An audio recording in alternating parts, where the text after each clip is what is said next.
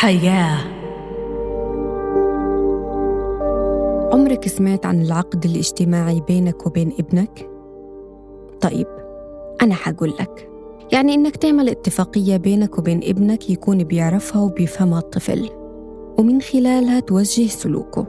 يعني قبل ما تتذمر إنه ابنك عمل إشي سيء وتعاقبه عليه اسأل نفسك سؤال. هل أنا قلت له أو اتفقت معاه قبل هيك إنه هذا الإشي سيء أو غلط يعمله؟ طب أنا فهمته ليش هالإشي غلط؟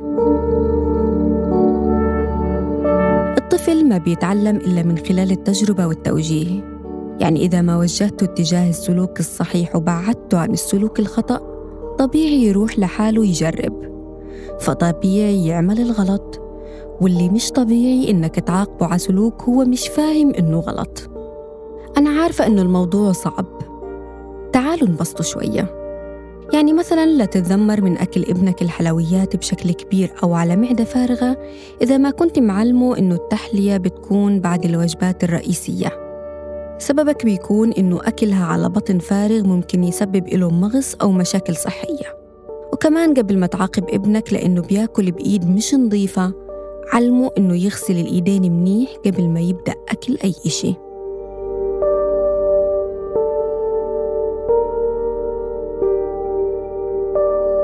بالأخير بنقدر نقول إنه عملية تربية الأبناء هي عملية طويلة الأمد. بتكون عبر سنين وسنين وسنين. وبتحتاج منا مجهود لفهمهم ومساعدتهم على النمو الجسدي والذهني والنفسي والروحي. عشان هيك لازم نكون حازمين في التعامل مع أخطائهم المتكررة والمتعمدة ونبتعد عن تدليلهم وتلبية كل طلباتهم. وكتير مهم تشجع ابنك وتحفزه ليرفع أداؤه في كل المستويات.